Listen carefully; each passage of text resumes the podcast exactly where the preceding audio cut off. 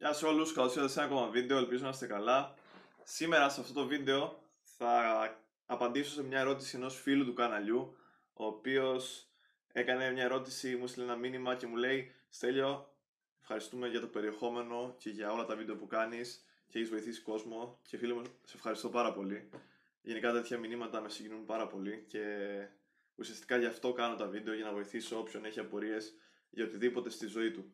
Ε, η ερώτηση ήταν πώς ξεπερνάμε ένα χωρισμό, ποια είναι τα στάδια ουσιαστικά. Και εν τέλει άμα υπάρχει λύση στο θέμα του χωρισμού, άμα υπάρχει λύση στον πόνο, υπάρχει λύση σε όλα αυτά τα συναισθήματα που μας προκαλούν τέτοιες καταστάσεις και η αλήθεια είναι πως προφανώς αυτά τα συναισθήματα τα έχω περάσει και εγώ και τα έχουν περάσει και όλοι όσοι έχουν συναστραφεί με τα άλλα άτομα. Και κοιτάξτε, είναι δύσκολο. Είναι δύσκολο και αυτό είναι το πρώτο πράγμα που πρέπει να καταλάβουμε και ουσιαστικά πρέπει να καταλάβουμε ότι δεν είναι μόνο μία όψη. Δεν είναι, το νόμισμα δεν έχει μόνο μία όψη. Και έγραψα εδώ πέρα μερικές σημειώσεις, ελπίζω να βοηθήσουν και το φίλο μου που μου στείλε μήνυμα και όλους εσάς που ίσως περνάτε μια δύσκολη φάση, ίσως σκέφτεστε διάφορα πράγματα. Οπότε ας ξεκινήσουμε. Ε, νούμερο 1. Το πόσο εύκολα ή πόσο δύσκολα θα ξεπεράσει ένα χωρισμό έχει να κάνει σε μεγάλο βαθμό με το πόσο, με το πόσο καιρό ήσουν με εκείνο το άτομο. Τι σημαίνει αυτό, Σημαίνει ότι, παράδειγμα, άμα είχες ένα χρόνο σχέση και ήσουν με αυτό το άτομο συνέχεια μαζί, δηλαδή περνούσατε χρόνο μαζί, κάνετε δραστηριότητες, πηγαίνετε για καφέ, δεν ξέρω, μπορεί να, να τη έδειχνες τι σου αρέσει εσένα, μπορεί να σου έδειχνε αυτή τις, τι της αρέσει αυτής, δηλαδή να είχατε μια πολύ ωραία ισορροπία σχετικά και να έχετε και μια κατανόηση.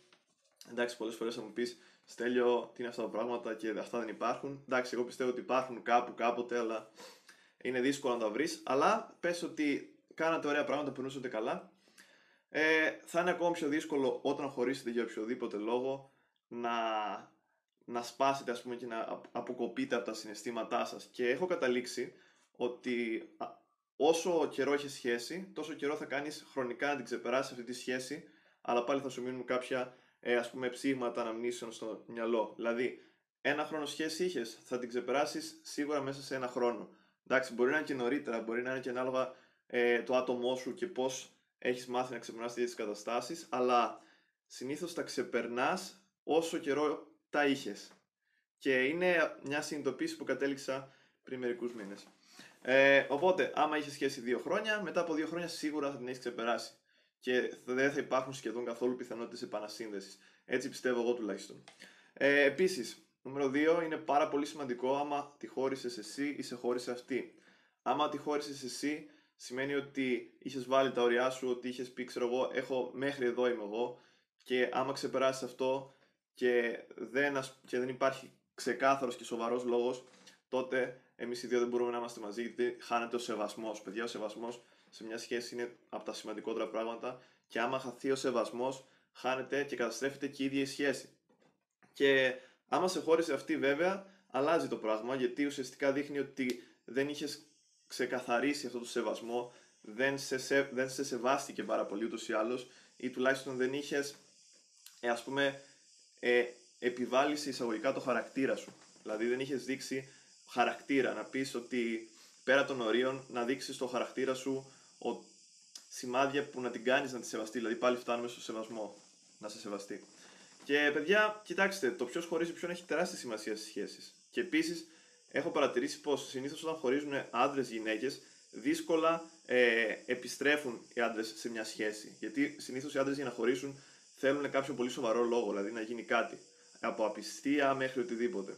Άμα χωρίσουν οι γυναίκες, έχω παρατηρήσει ότι άμα χωρίσουν οι γυναίκες στους άντρες, οι άντρες συνήθως ε, επειδή είναι τόσο δεμένοι σε αυτή τη γυναίκα τη συγκεκριμένη, συνήθως οι ίδιοι επιδιώκουν επανασύνδεση, αλλά εκείνη που η μπάλα χάνεται, γιατί μαντέψτε, ε, οι άνθρωποι χωρίζουν για κάποιον λόγο και ιδιαίτερα όταν ε, ο άντρας ζητάει την επανασύνδεση από μια γυναίκα και η γυναίκα αποφασίζει να τον δεχτεί πίσω, τότε ε, πιστεύω 9 στα 10 θα ξαναχωρήσουν μέσα στους επόμενους μήνες και θα είναι ακόμα χειρότερα.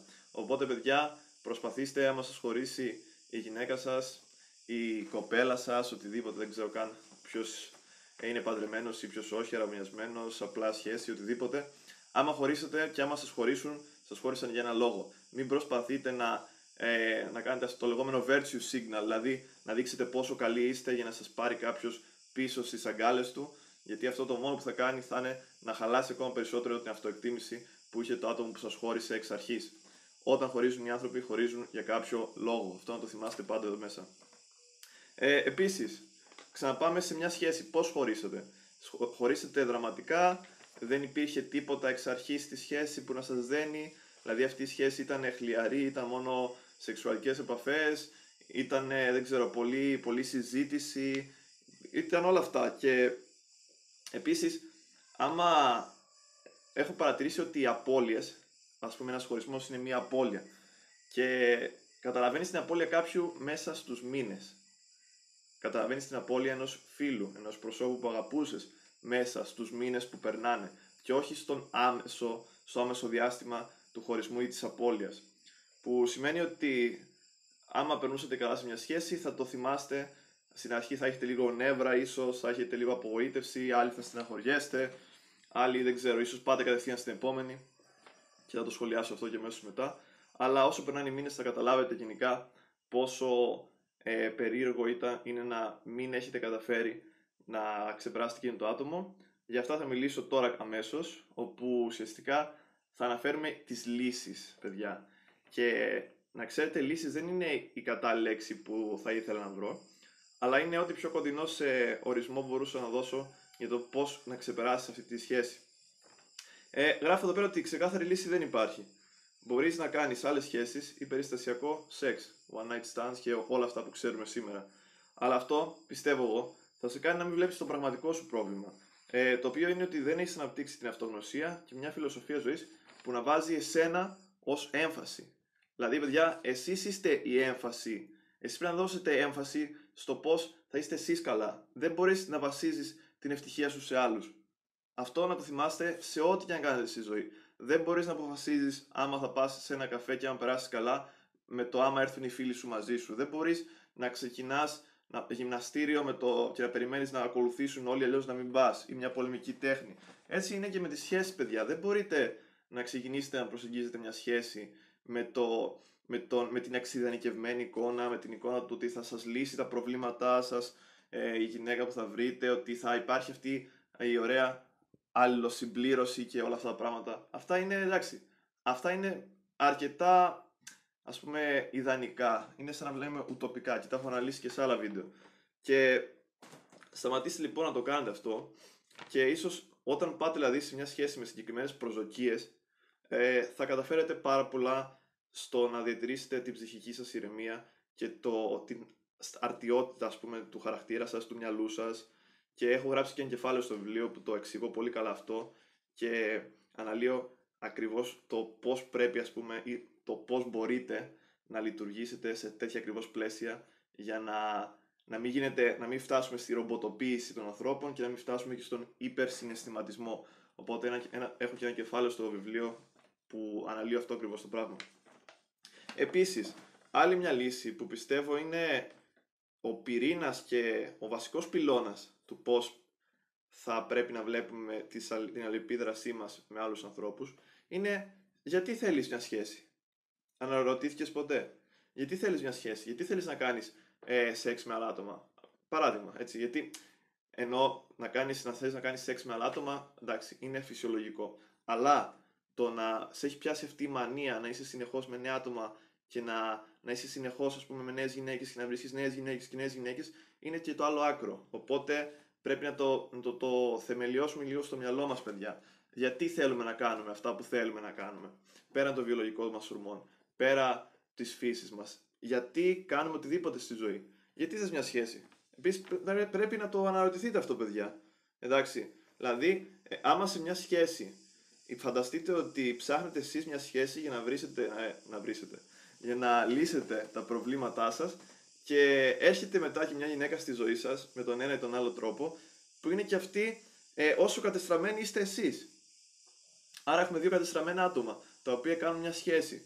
Εσείς τι πιστεύετε ότι θα συμβεί το ιδανικό, το μπορεί και λιγότερο από 1% να, τα, να συνδυάσετε τις καταστροφικές σας συνήθειες και τους καταστροφικούς σας χαρακτήρες για να λυθούν ως διαμαγεία τα προβλήματά σας ή θα καταστρέψετε ο ένας τον άλλον περισσότερο. Και αυτό πρέπει να το βάλετε καλά στο μυαλό σας παιδιά. Δεν μπορούμε έχοντας λύσει κανένα από τα προβλήματά μας να πλησιάζουμε άλλα άτομα φορτώνοντας τους τα δικά μας προβλήματα. Εντάξει, δεν, και δεν πρόκειται. Μια βασική αρχή είναι ότι λύσε πρώτα τα προβλήματά σου και μετά θα λύσεις τα προβλήματα του κόσμου. Είναι και στο βιβλίο του Jordan Peterson, 12 κανόνες ζωής. Ε, δεν μπορούμε λοιπόν να σκεφτόμαστε γενικά σαν άνθρωποι όλα τα προβλήματα που έχει ο κόσμος, αλλά να νομίζουμε ότι θα τα λύσουμε όλα τα προβλήματα που έχει ο κόσμος, χωρίς καλά-καλά να ξέρουμε ποιοι είμαστε, τι κάνουμε στη ζωή, για ποιο λόγο ξυπνάμε το πρωί, ποιος είναι αυτός ο σκοπός μας, για ποιο λόγο ε, μιλάμε έτσι στους ανθρώπους, για ποιο λόγο νευριάζουμε. Αυτά τα έχουμε σκεφτεί ποτέ. Θέλω να το βάλετε καλά στο μυαλό σας αυτό λοιπόν, ότι πριν προχωρήσεις οτιδήποτε πρέπει να έχεις αυτή την αυτογνωσία του εαυτού σου ή τουλάχιστον να την κυνηγάς, να προσπαθείς να κυνηγάς το σκοπό της ζωής σου. Για τι κάνουμε λοιπόν ό,τι κάνουμε, γιατί θες σχέση. Έτσι, σκεφτείτε το καλά αυτό, παιδιά. Και ουσιαστικά αυτά είναι τα κύρια σημεία αυτού του βίντεο. Δεν ήθελα να επεκταθώ πάρα πολύ γιατί γενικά σκεφτείτε ότι οι σχέσεις. Ε, πρώτα απ' όλα, για να μιλήσεις για ξεχωριστά για κάθε σχέση, πρέπει να ξέρεις περισσότερες λεπτομέρειες. Ε, και γενικά οι σχέσεις, όπως είπα, είναι ανάλογα το τι σχέση είχες, πόσο χρόνο είχες, τι έγινε κτλ. κτλ. Οπότε γενικεύσεις μπορούμε να κάνουμε μέχρι ένα σημείο. Αλλά αυτά είναι τα βασικά πράγματα που κατάλαβα ότι ανακεφαλαιώνοντας δεν ξεπερνάς μια σχέση ετών μέσα σε δύο μέρες ούτε σε ένα μήνα. Την ξεπερνάς με το χρόνο. Επίσης, για να την ξεπεράσει, πρέπει να χτίσει τη βασική δομή του χαρακτήρα σου που να μην χρειάζεται να βασίζεις την ευτυχία σου σε άλλους και να το βάλεις αυτό πολύ καλά στο μυαλό σου. Να μην το ακούς μόνο από μένα αυτή τη στιγμή και να λες καλά τα λέει, να το κάνεις πράξη, δηλαδή να το εμπεδώσεις, να γίνει κτήμα σου, να γίνει κομμάτι του εαυτού σου. Όπως έχει το χέρι σου, όπως έχει το άλλο χέρι σου, να γίνει και αυτό καλά ε, δομημένο και να έχει μπει βαθιά μέσα στο σκληρό δίσκο εδώ μέσα. Και επίσης να καταλάβετε ότι ναι, μεν άτομα συμπληρώνουν το ένα το άλλο. Ναι, έχω, το πιστεύω λίγο αυτό. Το πιστεύω λίγο αυτό, αλλά για να συμπληρώσεις το άλλο άτομο πρέπει να είσαι και εσύ ήδη σε ένα καλό στάδιο αυτογνωσίας. Οπότε, αυτά σε αυτό το βίντεο. Ελπίζω να το βρήκατε χρήσιμο. Γράψτε μου στα σχόλια πώς σας φάνηκε, τι ιδέες έχετε εσείς σχετικά με το πώς ξεπερνάς ένα χωρισμό και άμα σας ήταν ποτέ δύσκολο, εύκολο κτλ. κτλ. Αυτά, like, subscribe, share. Το βιβλίο κυκλοφορεί 1 Σεπτέμβρη. Να είστε όλοι καλά.